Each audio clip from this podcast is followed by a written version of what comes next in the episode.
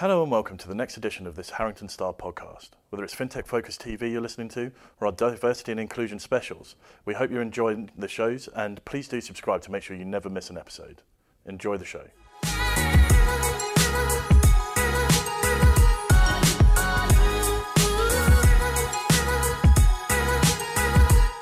Welcome to the Women of FinTech podcast series.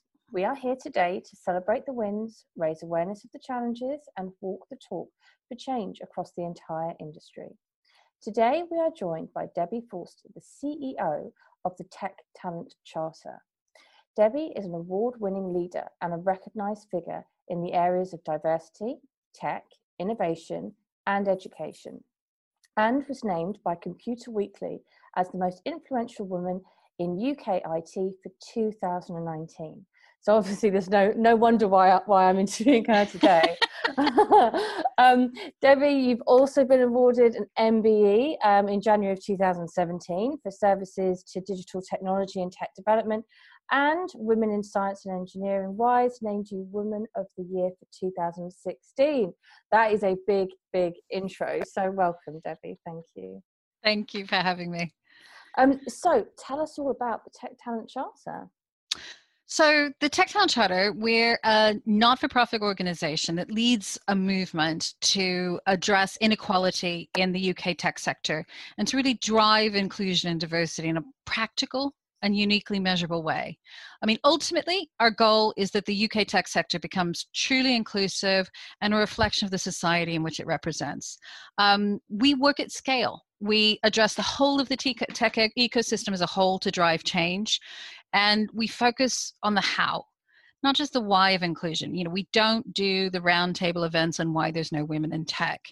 Um, we bring communities together. We support the underrepresented. We focus on the practical, on moving the dial to really drive inclusion and diversity in the tech industry. I think that's what makes you guys so unique. Um, there is a lot of talk, you know, as I did the intro here, I love I love the fact that you walk the talk. Um, tell us a bit about um, where this inspiration came from, because I know it's quite personal to you. Well, it was there was a group of us. I um, about 2015, 2016 was running a not-for-profit ed tech charity. We'd reached 75,000 young people, half of whom were girls. Now that you know, 50% girls, women, etc., is never said in relation to tech. So I found myself getting pulled into a lot of these discussions and lots of roundtables and lots of talking about it. And um, Sinead Bunting, who at the time was at Monster, was had come to the space and had a real passion and wanted to do something and and she had the idea of a charter and she gathered a few of us together. My comment was and there may have been a glass of wine involved was if i have to go to mm-hmm. one more damn roundtable event on why there's no women in tech my head is going to explode. If i go to one more thing where a corporate has spent lots of money and time reinventing the wheel that's just been done down the road i'm i'm going to start telling the truth and getting in trouble for it but if we're not going to do that then then sign me up. And there was a group of us who did this on top of the day job trying to figure out how could we bring organizations together. And then by 2017 i had already been planning to step back from my charity. I wanted to start portfolio work and i said to the group because we were only getting so far everyone doing it on the day job I said, okay, um, in a moment of either inspiration or insanity, I said, well, why don't I do it middle of my desk just for a while to see what happens? So that was 2017.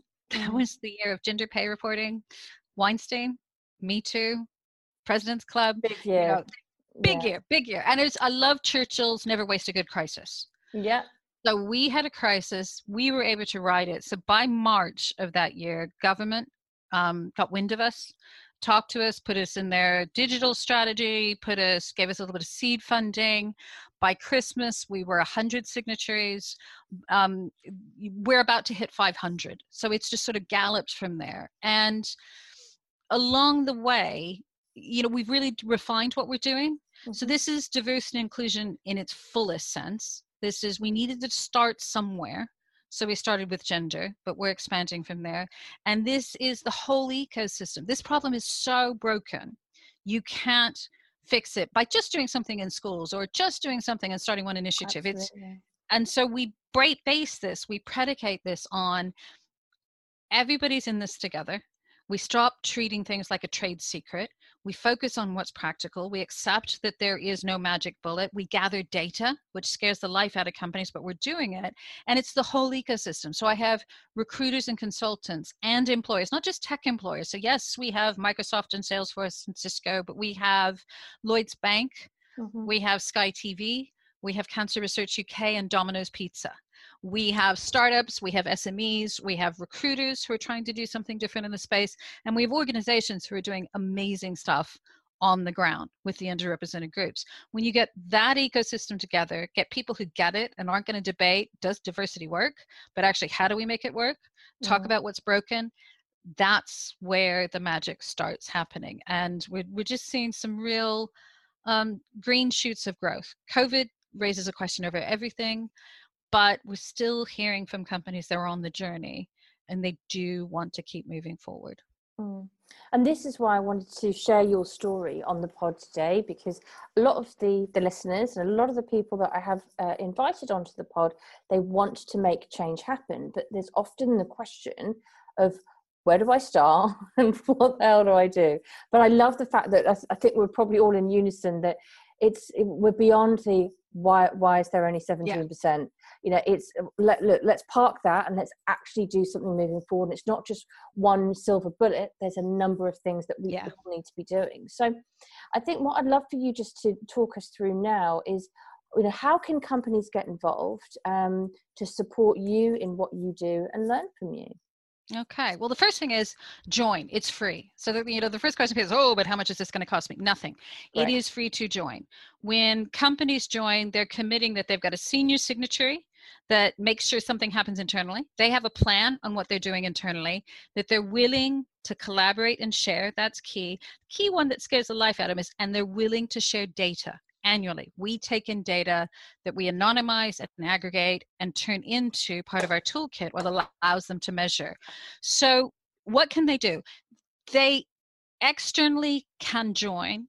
When they join, it's about then joining in on our online events, sharing things online with us, sharing with us to go into our open playbook, case studies, tools thought pieces we bring it together. There's a lot you know a lot of times companies will come to me and say you know what you need to do? You know what you need to do debbie? You need to do this. And what i love is i can say you know what? I don't need to. Here's three of our partners who do.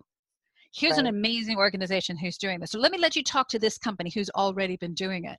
So this sharing of things mean we have now a, a very full and growing weekly open playbook of best practice. So if you want to figure out what do I do for recruitment, retention, retraining programs, how do I become more disability friendly, how can I be more anti-racist as an employer, what we've got is dozens of examples of things that you can do. And for companies who are new on the journey, it's where you learn.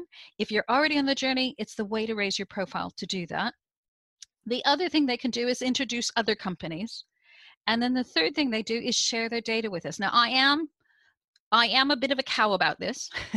it is mm-hmm. the only thing we require. And we're rapidly, we've just begun the period in which there's a whole lot of people out there who are going to hate me. All right. I know it. I can feel the growing anger. In August and September is our data gathering. And this is a mandatory piece where companies are submitting data to us. That is not easy to do. The larger the company, the more data that needs to be crunched. It's not a comfortable thing to do. I think it scares the life out of some companies. And if they do it, I smile and they stay in the tech talent charter. If they don't, don't, I will chase them within an inch of their life and then I will kick them out.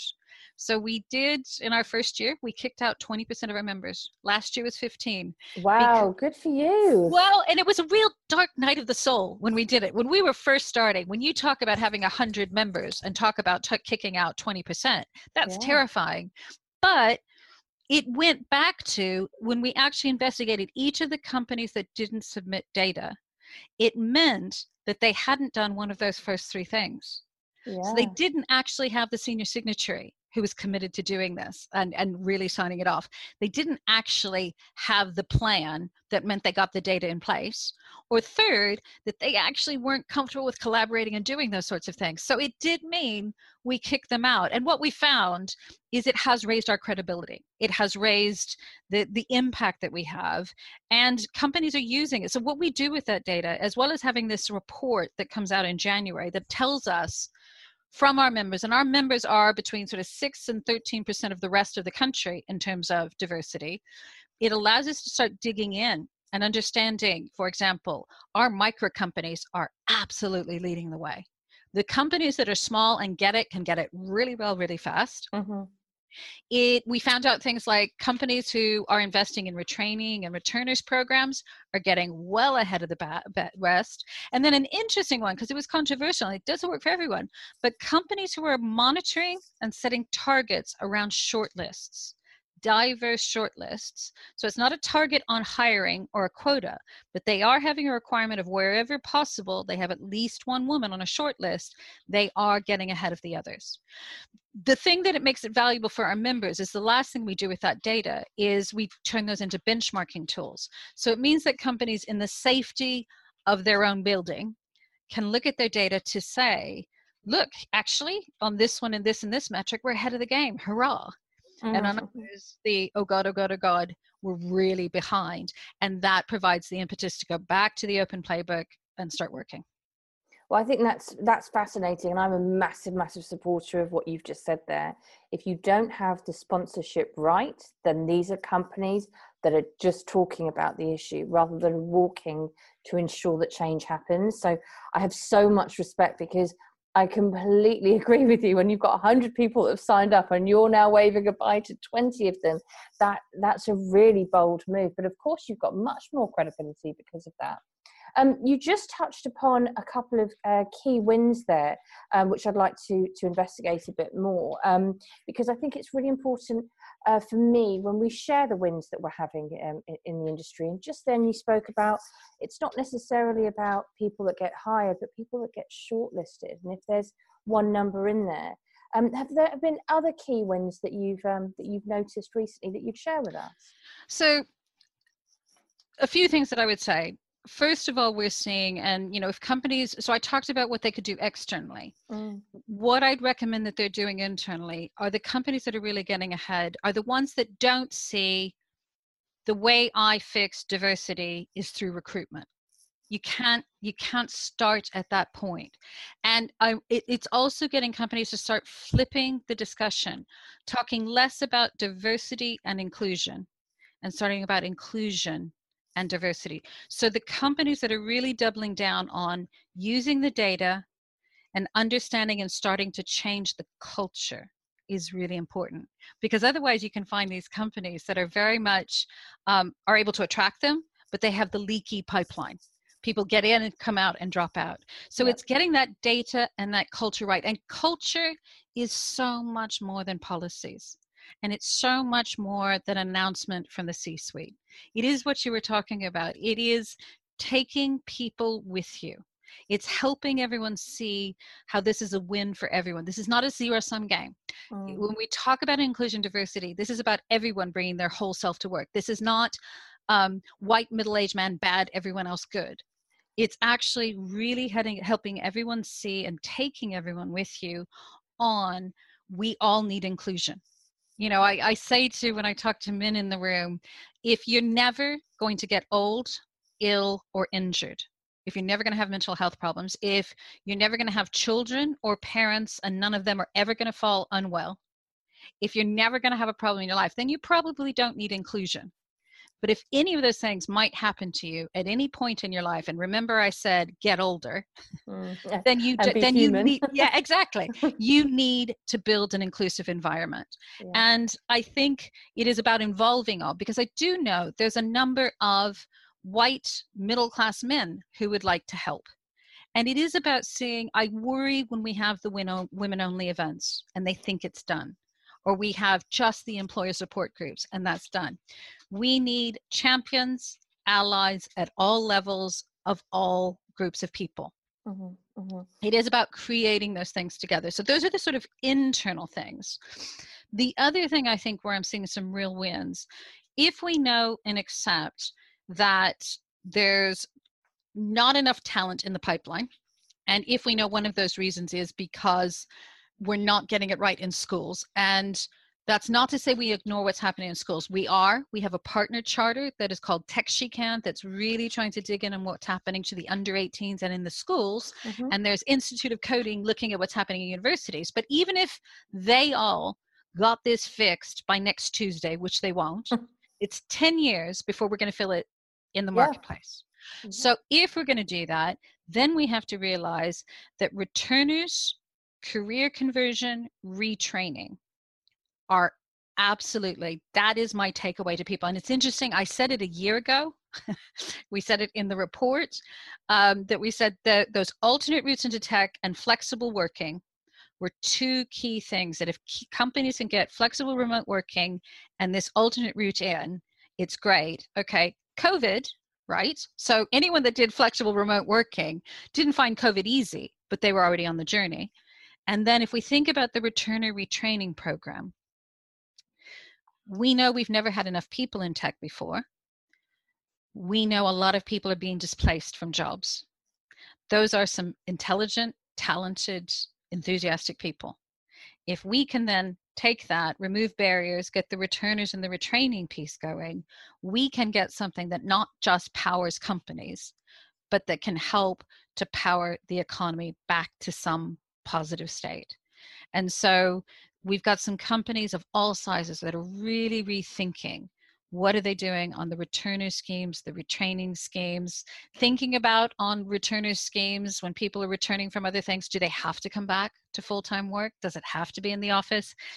Those are the ones and starting those conversations that are pushing our companies which i said are already ahead of the the norm even farther ahead Mm, mm, interesting. There's so many interesting things that you said there, and I just want us to reiterate.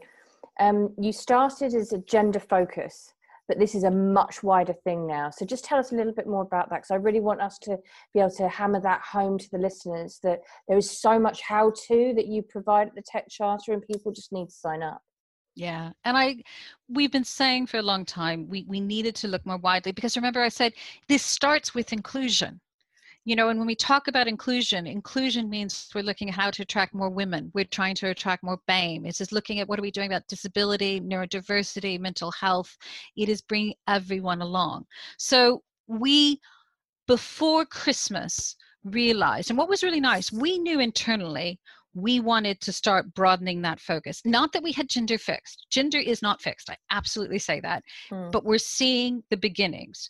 But if we're going to do that, I'm going to talk first from a company lens, and then I'm going to talk to women in your audience. So, uh, from a company lens, if if we're getting women in eh, but we're still not looking things like social inclusion we're still not looking at ethnicity we're still not bringing in everyone that we need to do now as a charter we approach that in the same way that we did gender, which is that we didn't march in and say, Hi, we're here to fix ethnicity. What we do is we go in and we find partners.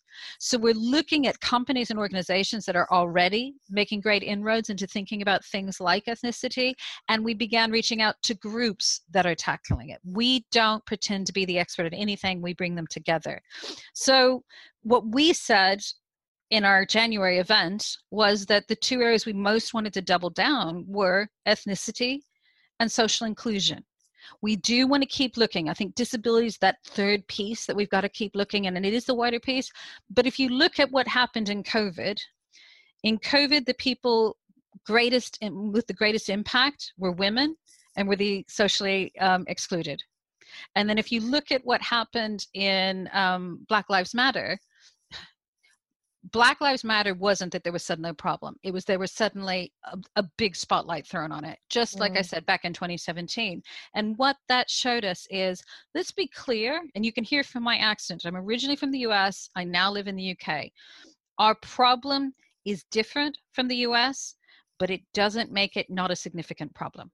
And there is still so much to tackle in terms of what we're doing. So we've been continuing to look at and bring together groups. We have things called um, hackathons, they're virtual. We bring together mm. groups of people who have expertise in the area. We just had our hackathon on Friday present to us, and they give us things to go into open playbook. And oh my God, you'll have to see what came out. The work that came through on looking at um, Black inclusion from wow. the education and allyship piece, from looking at how do we recruit better, how do we grow and retain, at looking at, you know, how do we then create those support groups within the company. The the, and the materials these people produce that then draw on all the materials out there really exciting so where companies want to figure out well what do i do don't just start with a blank sheet of paper. Start with your data, start with what you know of your culture, then look at something in the playbook and then pick up what there's there's stuff you can begin working on and starting on working on and have it in your office by tomorrow. Mm-hmm. Um, then what I say to women is this because we did have some women feel uneasy. Does this mean we're not, you know, this is no, I'm not abandoning this at all. But we always said from the start if in the charter all we did was to bring white middle class women to the table, that's not inclusive. And I want to change the dynamic. What I'm saying is, we as women are getting our foot in the door. We are getting our place at the table, not enough. But the key is then we kick the door open, we reshape the table, and we have to go on the same education we have asked men to go to understand what can we do in relation to ethnicity. And even what i was talking about a minute ago you know when i say that we've done things on black inclusion that is the starting point for what we need to do on ethnicity. You know ethnicity is much wider and deeper than just black inclusion. We really need to grapple and understand what should we be doing in terms of disability? What should we be doing for neurodiversity? What should we be doing about ageism in the workplace?